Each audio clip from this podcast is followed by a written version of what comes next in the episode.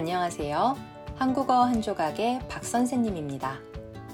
한국어 한 조각의 전문 선생님들과 함께 재미있게 한국어를 공부해 보세요. 한국어 한 조각 팟캐스트에서는 다양한 이야기를 자연스러운 한국어로 들을 수 있습니다.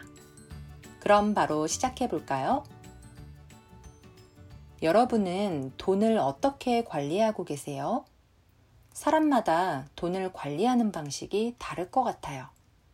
어떤 사람들은 미래를 위해서 돈을 아끼면서 모으는 경우가 있고 또 어떤 사람들은 미래보다는 현재가 중요하다고 생각해서 현재의 나를 위해 돈을 쓰는 경우도 있는 것 같아요. 오늘은 개인이 가진 돈을 관리하는 방법 중에서 하나를 이야기해 보려고 해요. 개인의 자산 관리 방식은 아주 다양한 것 같아요. 돈이 생길 때마다 그때그때 은행에 저축하는 방법도 있고 아니면 보험에 가입하는 방법도 있죠. 그런데 돈을 은행에 저축하는 방법이나 보험 외에도 개인의 자산을 관리하는 다른 방식도 있어요. 바로 투자인데요. 투자는 이익을 얻기 위해서 돈이나 시간을 쏟는 것을 말해요. 그 중에서도 개인의 자산 관리를 위해 투자할 수 있는 방식 중에서 주식이 있습니다. 음, 최근 몇 년 전부터 한국 사람들이 너나 없이 모두 주식을 하는 주식 열풍이 불고 있어요. 물론 예전부터 주식을 하는 사람들이 많이 있었지만 최근에는 특히 더 많은 사람들이 주식을 하는 것 같아요. 아, 먼저 주식에 대해서 간단하게 말해보자면 주식은 회사의 자본을 이루는 단위로 그것을 나타내는 유가 증권을 말해요.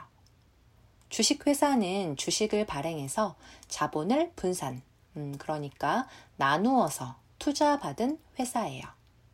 개인이나 단체가 특정 회사에 일정 금액을 투자해주고 그 대가로 이익을 얻거나 경영권을 행사할 수 있는 거죠. 음, 쉽게 말해서 여러 사람이 그 회사에 대한 권리를 가지는 건데 내가 어떤 회사의 주식을 1% 가지고 있으면 그 비율만큼 그 회사를 소유한다고 할 수 있어요. 최근 한국에서 주식 열풍이 불고 있는 이유는 아마 여러 가지가 있을 거예요. 제 생각에는 여러 이유 중에서도 특히 은행에 저축을 해도 이자를 높게 받을 수 없어서 주식으로 눈을 돌리는 사람들이 많아진 것 같아요. 옛날에는 은행에 저축하면 어느 정도 높은 이자를 받을 수 있었는데 요즘은 은행 이자가 정말 낮거든요. 이걸 금리가 낮다고 하는데요.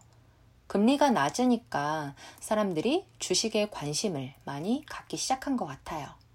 물론 이외에도 여러 이유가 있겠지만요. 저도 사실 올해 초부터 주식을 시작했습니다. 그 전까지는 주식에 대해서 잘 몰랐고 또 주식이 좀 위험하다는 생각을 갖고 있었어요. 내가 투자한 회사가 망하거나 가치가 떨어지면 손해를 볼 수 있으니까 주식은 아무나 하는 게 아니라고 생각했거든요. 그런데 주변에서 주식을 하는 사람들이 점점 많아지면서 정보도 많이 얻게 되고 또 여러 증권 회사에서 광고를 많이 해서 개인들도 주식 거래를 쉽고 빠르게 할 수 있다는 인식을 갖게 됐어요. 음, 그래서 올 초에 우리 한국어 한 조각에 이 선생님이 저에게 증권회사의 앱을 설치하고 주식을 거래하는 방법을 하나하나 친절하게 알려주셔서 주식에 첫 발을 딛게 되었습니다. 음, 또 개인 주식 투자자들을 개미라고 하는데요. 이렇게 개인적으로 주식에 투자하는 사람을 개미라고 하는 이유는 여러 의견이 있는데 대부분은 개인이 주가에 영향을 주지 못할 정도로 개미만큼 작고 힘이 없어서 또 적은 양의 주식을 하나씩 모으는 게 개미 같아서 라는 말이 있습니다.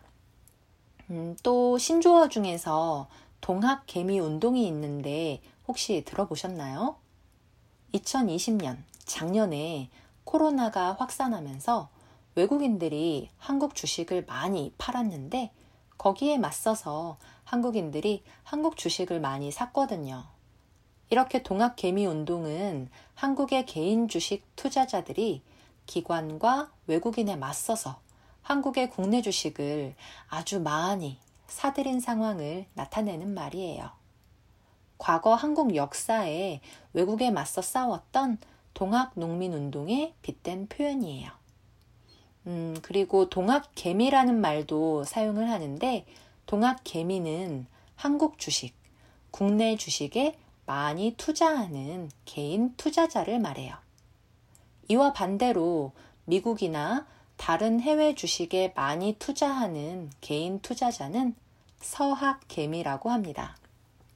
아, 그리고 여기에 더해서 중학 개미라는 말도 있다고 하는데요. 여러분, 중학 개미는 그럼 어디에 투자하는 사람들을 가리킬까요? 네, 맞습니다. 중국이에요. 음, 그리고 주식을 해서 이익을 얻게 되면 수익을 얻다, 수익을 남기다, 수익을 올리다 라고 해요. 반대로 손해를 보게 되면 손실이 생기다, 손실을 입다, 손실을 보다 라고 합니다. 제가 주식을 직접 해보면서 수익을 남기기도 하고 또 손실을 보기도 했는데요. 주식을 하면서 가장 좋은 점은 경제에 대한 관심이 많이 생겼다는 거예요.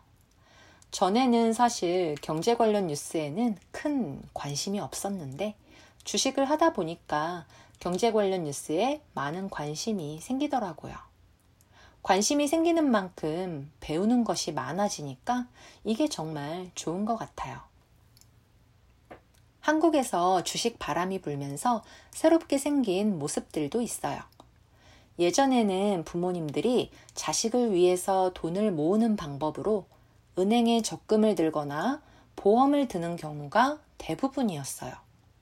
그런데 요즘에는 부모님들이 자식에게 주식을 사주는 경우가 많다고 합니다. 또 요즘 생일 선물을 하거나 고마움의 표시로 선물을 할 때 직접 물건을 주는 것보다 교환권을 선물하는 경우가 많잖아요. 대표적으로 카카오톡 선물하기 기능이 있는데요. 요즘은 주식을 선물하는 경우도 점점 많아지고 있다고 합니다. 전에 제가 아는 선생님 한 분이 남자친구에게 생일 선물로 테슬라 주식을 사달라고 농담처럼 말씀하셨다고 했는데 이제 정말 주식을 선물하는 일이 어, 많아질 수도 있을 것 같아요. 그런데 주식은 분명히 위험이 있기도 한 것 같아요. 잘 알아보지 않고 투자했다가 크게 손실을 보는 경우도 많고 또 주식을 하다 보면 가지고 있는 돈이 부족해서 돈을 빌리면서까지 투자하는 경우도 있거든요. 이걸 빚을 져서 투자한다고 해서 비투라고 하는데요. 제가 비투를 좋다, 나쁘다 판단할 수는 없지만 주식을 할 때 너무 큰 손실을 보는 결과를 만들지 않도록 조심해야 할 것 같아요. 너무 위험하게 무리해서 주식을 하면 정말 무서운 결과가 생길 수도 있으니까요. 네, 오늘은 한국에서 개인이 자산 관리하는 방식의 하나인 주식에 대해서 이야기해 봤는데요. 요즘 한국에서 정말 주식을 안 하는 사람이 없다고 말해도 과언이 아닐 정도로 정말 주식 열풍인 것 같습니다. 저도 요즘 사람들을 만나면 주식 이야기를 꼭 하는 것 같아요. 여러분은 혹시 주식을 하고 계세요? 만약 주식을 하고 계신다면 꼭 수익을 올리실 수 있기를 바라겠습니다. 한국어 한 조각 유튜브나 인스타그램에서 항상 여러분의 코멘트를 기다리고 있습니다. 오늘도 들어주셔서 감사합니다. 다음에 만나요.